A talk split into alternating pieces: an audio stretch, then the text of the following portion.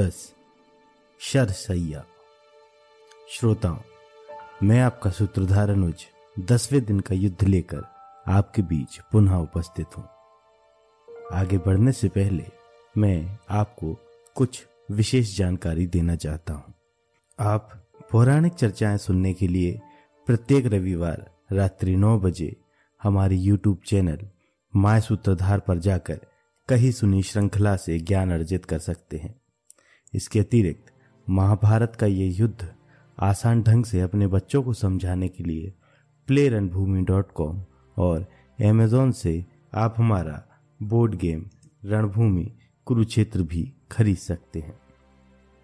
9वें दिन का युद्ध समाप्त होने पर श्रीकृष्ण सहित सभी पांडव भीष्म से उनके वध का उपाय जानने के लिए पहुंचे।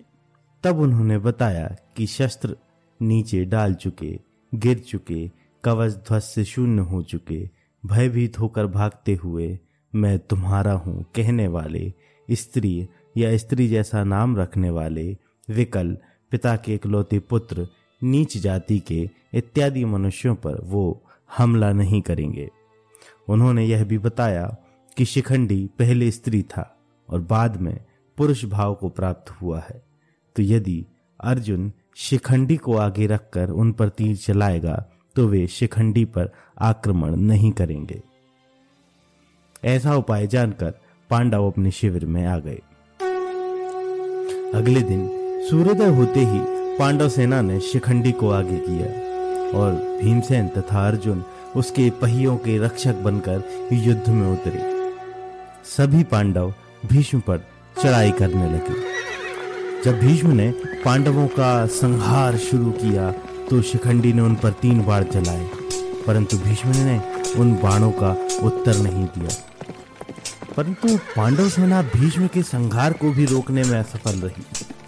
अर्जुन ने शिखंडी का उत्साह बढ़ाया और पुनः भीष्म से युद्ध करने को प्रेरित किया। इसके बाद पुनः पांडव सेना भीष्म की ओर कूच करने लगी। पांडव योद्धाओं को रोकने के लिए कौरव योद्धा आगे आए, यहाँ तक कि दुशासन ने अर्जुन को भी आगे बढ़ने से रोक दिया। दुशासन ने वीरता के साथ अर्जुन से युद्ध किया, परंतु परिणाम उसके पक्ष में नहीं आया, तो वो भीष्म की शरण में चला गया। जितने भी पांडव योद्धा भीष्म के वध की इच्छा से आगे आ रहे थे, उन्हें कौरव योद्धा घायल करते जा रहे थे और उनका मार्ग रोक कर रखे थे। युद्ध के 10वें दिन इतना भीषण संग्राम छिड़ गया था कि उसका वर्णन नहीं किया जा सकता। आज पांडव सेना हर मूल्य चुकाकर भीष्म का वध करना चाहती थी, परंतु कौरव योद्धाओं के पराक्रम के आगे उनकी एक नहीं चल रही थी। इस समय भगदत्त, कृपाचार्य, शल्य, कृतवर्मा, अवंती राजकुमार विन्द व अनुविंद, जयद्रथ, चित्रसेन, विकर्ण और दुर्मर्शन, ये 10 कौरव योद्धा भीमसेन से युद्ध कर रहे थे।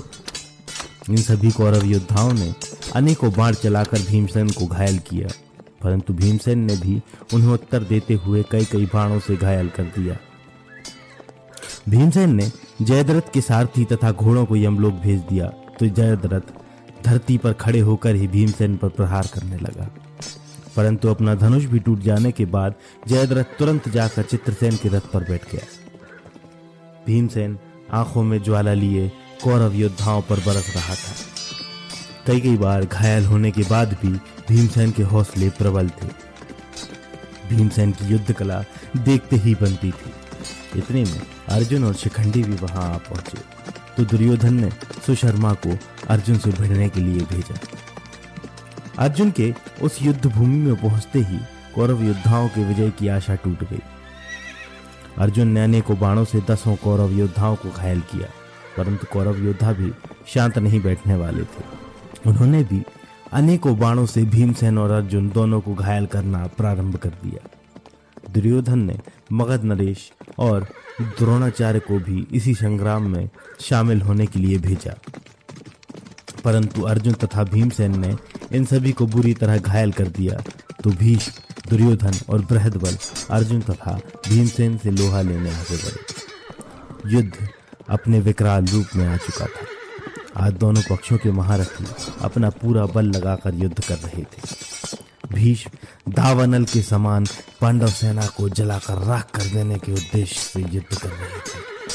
शिखंडी के अतिरिक्त कोई पांडव योद्धा भीष्म के सम्मुख जाने की चेष्टा तक नहीं कर रहा था। शिखंडी भीष्म पर बाण मारकर उन्हें घायल तो कर रहा था, लेकिन भीष्म को उसके बाणों से कोई वेदना नहीं हो रही। दूसरी ओर अर्जुन अनेकों कौरव सैनिकों को रथहीन करके आगे बढ़ रहा था। अर्जुन जैसे ही भीष्म के निकट पहुंचा तो उसने शिखंडी को आगे करके भीष्म पर धावा बोला। अर्जुन ने भीष्म का धनुष तोड़ दिया। यह अवसर पाकर शिखंडी ने कई बाणों से भीष्म और उसके सारथी को घायल किया तथा उनका ध्वज काट दिया। भीष्म ने दूसरा धनुष उठाया तो अर्जुन ने उसे भी काट दिया। शिखंडी लगातार भीष्म पर बाणों की वर्षा कर रहा था, लेकिन भीष्म को उन बाणों से कोई भी पीड़ा नहीं हो रही थी, तो अर्जुन ने भीष्म पर आक्रमण कर दिया। अपने धनुष बार बार काटे जाने के कारण और बुरी तरह से घायल हो जाने के बाद भीष्म ने हाथ में ढाल और तलवार उठा ली। इस बार भीष्म की रक्षा के लिए अनेक योद्धा आगे आए, परंतु पांडव योद्धाओं ने उन्हें खदेड़ दिया। अर्जुन एक के बाद एक भीष्म पर बाण चलाता जा रहा था। भीष्म के शरीर में 2 अंगुल जगह भी ऐसी नहीं बची थी जिसमें बाण न लगे हों। भीष्म ने कौरव सेना की ओर देखा और अपने रथ से गिर पड़े। दिन अब थोड़ा ही शेष बचा था। भीष्म को रथ से गिरता देखकर कौरव सेना के हृदय भी गिर गए। भीष्म के शरीर में इतने बाण लगे थे कि उनका शरीर धरती पर स्पर्श नहीं हुआ। सूर्य दक्षिणायन में था, अतः भीष्म ने मृत्यु स्वीकार नहीं की। भीष्म शरशय्या पर पहुंच गए थे। कौरव सेना में शोक छा गया था। युद्ध विराम हो चुका था। सभी योद्धा बारी बारी भीष्म के पास आने लगे थे। अर्जुन से भीष्म ने अपनी शैया के अनुरूप तकिया मांगा तो अर्जुन ने 3 बाणों से उनका सिर स्थिर करके एक तकिया बना दिया। 10वें दिन का युद्ध भीष्म की पराजय के साथ समाप्त हो चुका था। गजानन प्रियांशु की कलम से। शरशय्या पर लगे पूछने भीष्म पितामह, कहो युधिष्ठिर इंद्रप्रस्थ कैसा लगता है, कहो युधिष्ठिर। गली गली में लाखों प्रश्न खड़े हैं, लेकिन प्रश्न सभी यदि युद्धों से ही हल हो जाते तो राधा के नयन प्रलय के आंसू लाते और सुदामा के तंदुल असफल हो जाते। कहो युधिष्ठिर यह कैसा है धर्म जगत का, जीवन ही हो रहा नष्ट कैसा लगता है, कहो युधिष्ठिर। क्या आप कर्ण नहीं बहते हैं गंगाजल में, क्या निश्चित हो गई जग में कुंती माएँ, सर्वनाश हो गए कहो कुल दुशासनों के, या लुटती रहती अब भी द्रुपदसुताएं, कहो युधिष्ठिर भोर हो गई क्या भारत में, या सूरज हो रहा अस्त कैसा लगता है, कहो युधिष्ठिर। 11वें दिन के युद्ध के साथ आपसे पुनः भेंट होगी। धन्यवाद।